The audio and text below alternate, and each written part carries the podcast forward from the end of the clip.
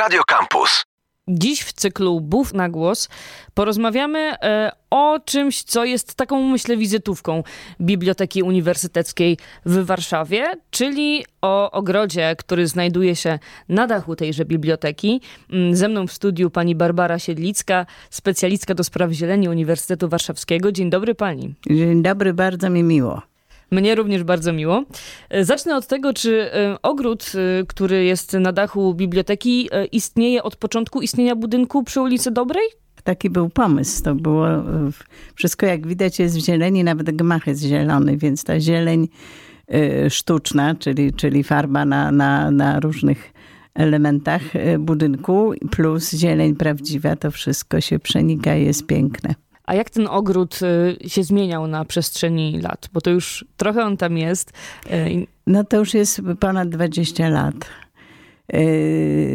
Znaczy on się zmieniał, najpierw były małe rośliny, ale ja jestem dumna z tego, że ten ogród jest niezmieniany i mam nadzieję, że nigdy nie będzie zmieniany, bo jest to całościowy projekt najwybitniejszej chyba architektki krajobrazu, pani Ireny Bajerskiej, która go zaprojektowała po wielu poszukiwaniach takich roślin, które wytrzymają, które będą mogły się pokazać, bo roślina, tak jak człowiek, też chce się pokazać z dobrej strony.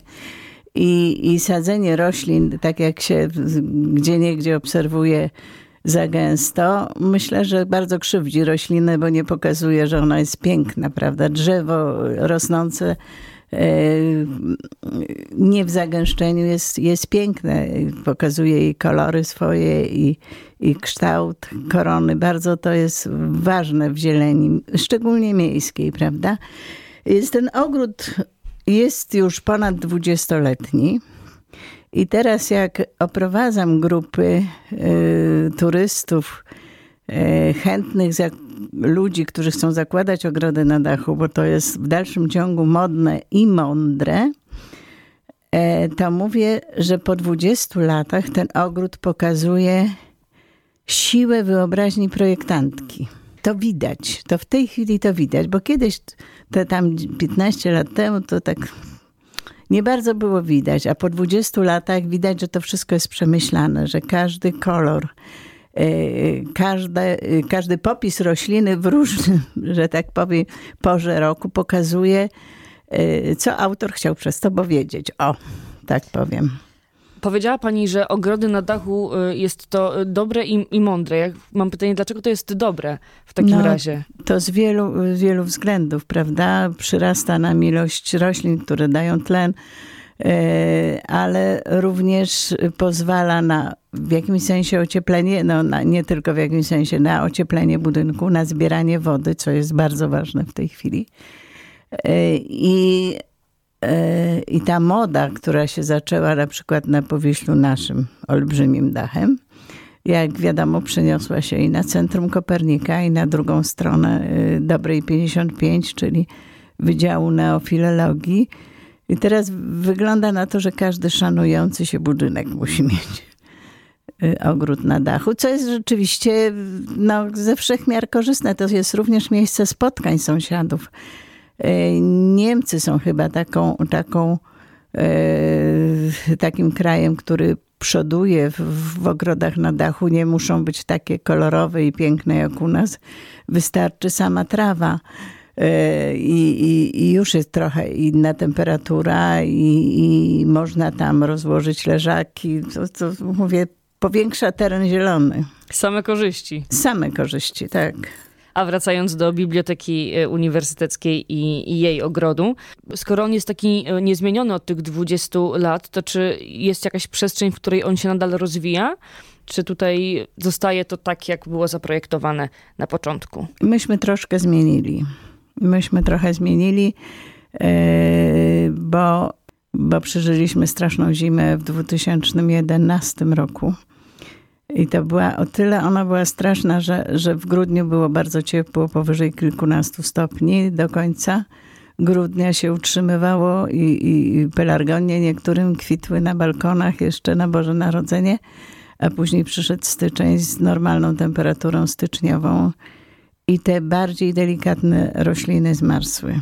Teraz myślę, że to się w ogóle już nie zdarzy, bo nam się klimat tak zmienił, że nie będzie obawy, będą zupełnie inne, ale przemarznięcia takiego jak było nie będzie. A jaką ma powierzchnię ogród? O jakiej objętości mówimy? Tak, na dolny ogród, przez który przechodzimy i on jest też niezwykle ciekawy. Jego centralny, to jest dolny i górny, tak? Jest dolny i górny, więc dolny ogród to jest ta olbrzymia powierzchnia pięknego trawnika, a ogród górny ma hektar. Z tym, że podzielone to jest pół na pół, czyli pół hektara to są urządzenia różnego rodzaju techniczne plus duży świetlik nad salą czytelnianą, a pół hektara to jest zieleń. Jak posegregowane są rośliny w ogrodzie? Czy w ogóle są jakieś sekcje, jakiś klucz, według którego te rośliny są posadzone? To był jeden z piękniejszych pomysłów pani Ireny Bajerskiej, a mianowicie podział ogrodu na dachu na ogrody kolorowe. Więc jest ogród żółty, niebieski, różowy, srebrny. I w tych ogrodach rosną rośliny, które albo kwitną na żółto, albo mają żółte liście, albo mają różowe kwiaty, czerwone liście. I ten pomysł również się sprawdza.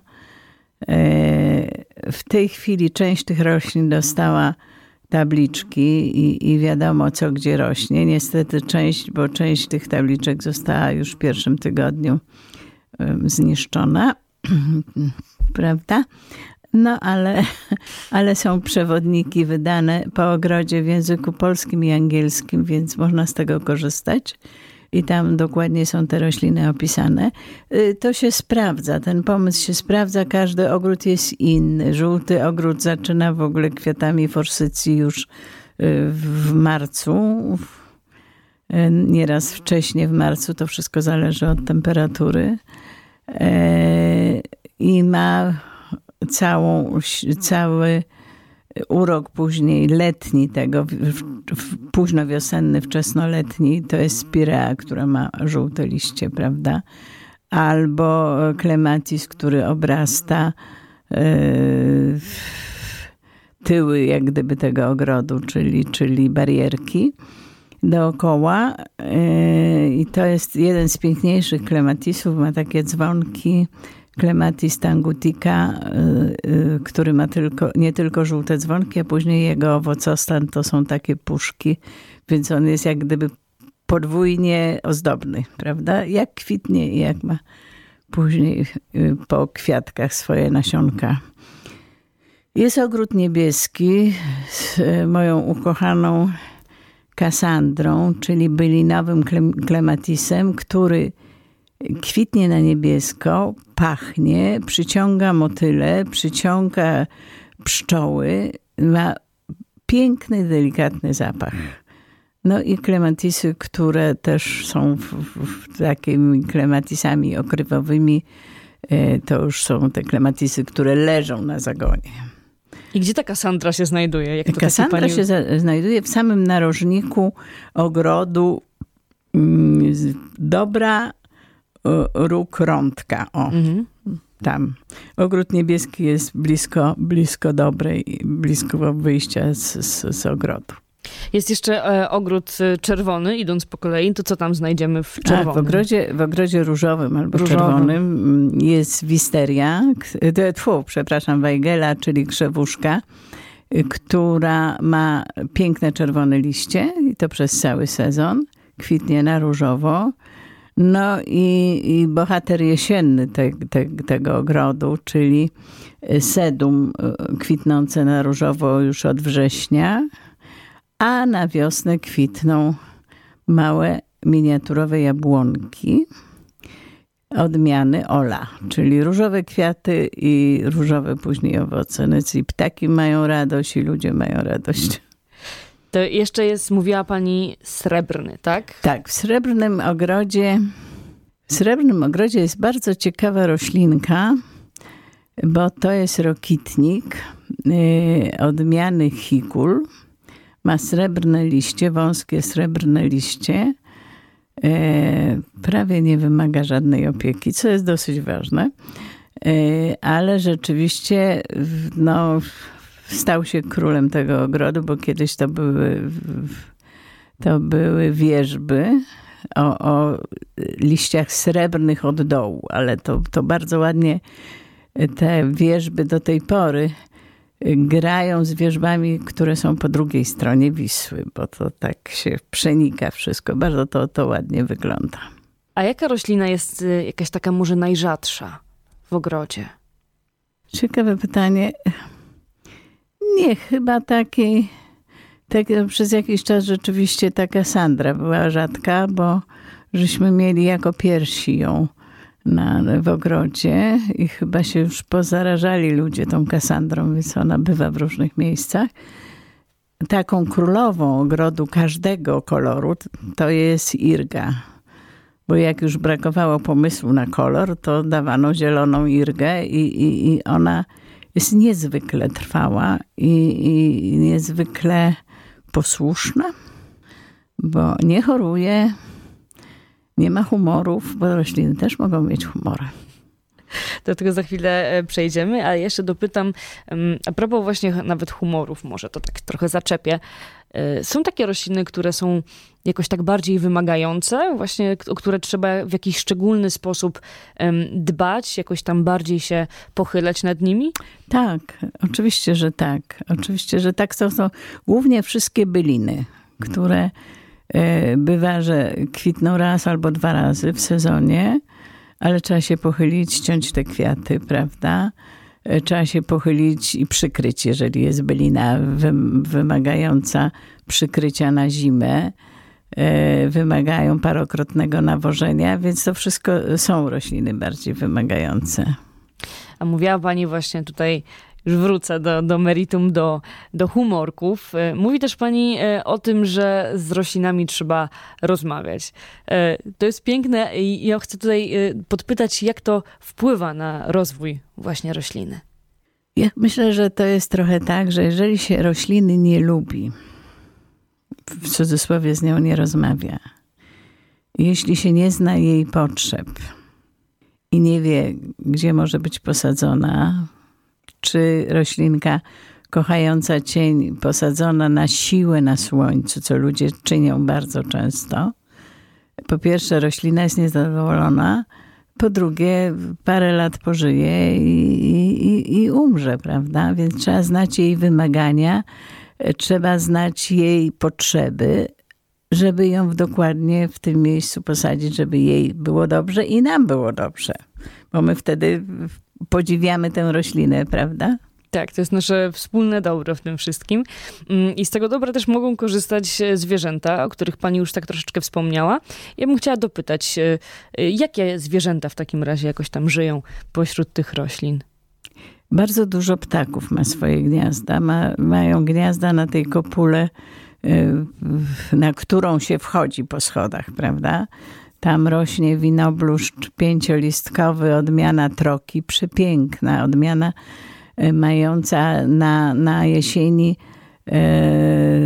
takie błyszczące, różowo-czerwone liście. I teraz wszystko zależy od tego, czy pogoda jest dobra, czy nie, czy są wiatry, czy nie, bo te piękne liście mogą się utrzymać 2 tygodnie, 3 tygodnie, a może przyjść wichura i prawda, ten czas będzie dużo krótszy, ale chcę powiedzieć, że tę kopułę widać z daleka, nawet ze strony praskiej. Jak się jedzie mostem Śląsko-Dąbrowskim, to taka czerwona kula na tej bibliotece. Ja już mówiłam, że to jest najładniejszy ogród w Polsce i w Europie. Nie, ale wierzę na słowo. No więc właśnie to chciałam też powiedzieć. Więc te kolory też są błyszczące i piękne tej kopuły i ją naprawdę widać z daleka. Kto się tym ogrodem tak na co dzień zajmuje? Kto się o niego troszczy? No to jest jedyne miejsce na uniwersytecie, gdzie ogrodami... mniej lub lepiej troszczą się firmy wyłonione w przetargu na najtańszą firmę. Aj. Nie będę komentować. Dobrze, to te kwestie w takim razie pomińmy. Zostawmy to, tak. No ale to jest takie miejsce, które tętni życiem cały czas, szczególnie też w roku akademickim, gdzie wielu studentów uczy się i odpoczywa. No to poruszę kolejny, myślę, dość trudny temat. Jak wygląda teraz wśród głównie tych młodych osób kwestia szanowania zieleni? Trudny temat, też bym go chciała pominąć, prawda? Ale może nie. Początki tego ogrodu były wspaniałe. Tutaj jest też zatrudniona firma, która pełni opiekę, kontrolę, nadzór, czyli tak zwani strażnicy czy ochrona. Jak chodził strażnik po terenie i dolnego i górnego ogrodu, było bardzo bezpiecznie. Część rzeczy wynika może z tego, że ten ogród jest bardzo popularny i w okresie tak zwanych zielonych szkół to 50 osób jedna klasa schodzi, a 80 osób wchodzi na dach, prawda? To nie jest dach przeznaczony do biegania.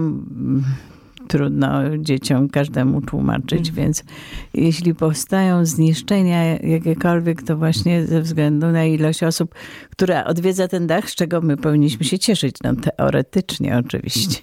No tak, cieszyć się, ale rzeczywiście w jakichś tam ramach w tym wszystkim.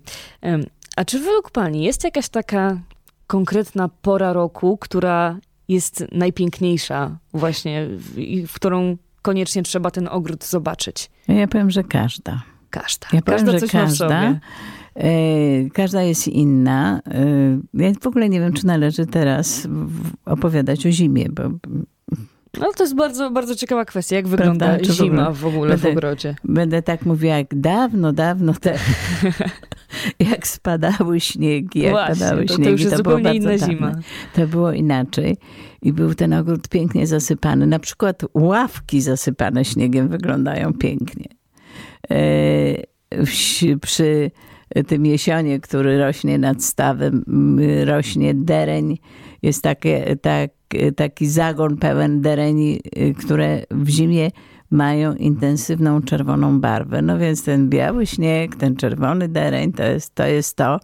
Przed stawem jeszcze jest trawa, miskant, który daje takie pióropusze. No to w ogóle wszystko razem jest wspaniałe. Jest wspaniałe. Ptaki, które przylatują, jemiołuszki na kalinę. I obiadają systematycznie, co zawsze budzi we mnie zdziwienie, że one nie robią tak, że tu skubną, tam skubną, tylko jak obiedzą jeden krzew, lecą do drugiego. I całe stado leci. Zima jest też ładna, naprawdę jest ładna. Śnieg osuwający się po szybach, taka falbanka. Mhm. Czy kulki w ogrodzie żółtym przykryte śniegiem, są takimi kulkami śnieżnymi. No ale to nie wszyscy mogą oglądać, dlatego że ogród górny w zimie zamykamy z różnych powodów i uważam, że bardzo słusznie jest zamknięty, ale dzięki temu przez kilka lat spokojnie nocował na dachu nikogo, nie strasząc i sam nie był straszony lis. O proszę. To było jego całe królestwo. On sobie w nocy wychodził, po schodkach schodził na ten jedzonko i wracał i się chował i spał tam. A teraz na jesieni, no to jakie barwy będą dominować w ogrodzie? Żółty jesion, albo nawet to są dwa ładne żółte jesiony, piękne. No i ta kopuła. Ta kopuła, która po prostu jest do zwariowania wtedy. Ona przyciąga. Sedum w ogrodzie różowym na pewno, już przejrzały, dojrzały i zostały zjedzone. Winorość Zilga miała swoje owoce i już ludzie wiedzą, że nie tylko ptaki to lubią. Jest zjedzone, ale rzeczywiście, no i cała ściana, całe ściany obrośnięte pączami od strony ulicy Lipowej, od środka ogrodu, to też jest kolorowa ściana. bo tam jest winoblusz i trójklapowy i pięciolistkowy. Mają zupełnie odmienne kolory. Irga też jej się zmienia kolor. To wszystko będzie ładne. Jest co oglądać. Jest co oglądać, jest. A poza oglądaniem, czy ten teren biblioteki jest wykorzystywany jeszcze w jakiś inny sposób? Są tam organizowane jakieś wydarzenia, które jakoś wykorzystują tę architekturę terenu? To jest piękne. To jest naprawdę wykorzystywanie. Tu się odbywają zakończenia roku akademickiego, tu się odbywają kina letnie, tu się odbywają różnego rodzaju pikniki, na przykład dla pracowników uniwersytetu. Po to jest ten ogród.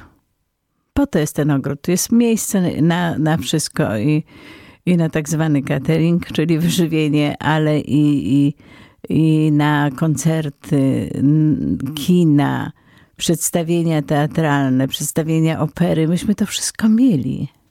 I to wszystko tutaj zdaje egzamin i myślę, że radość projektantki, która się bardzo namęczyła nad tym trawnikiem, bo to nie było takie proste, bo po budowie wiadomo, co zostawiają budowlańcy.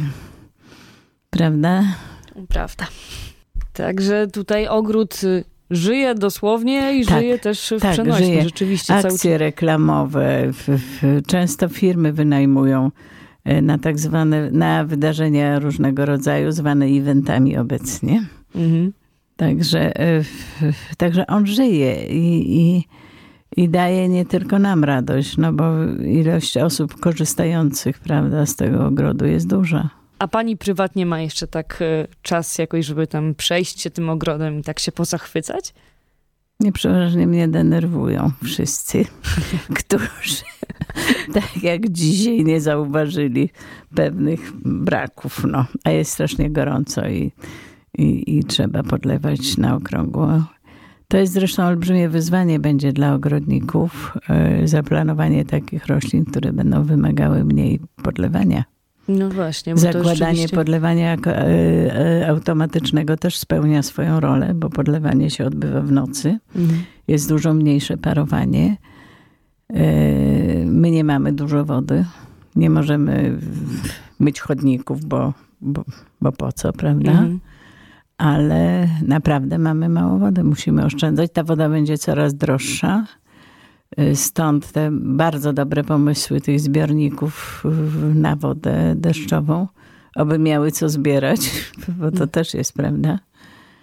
Ale to jest duże wyzwanie.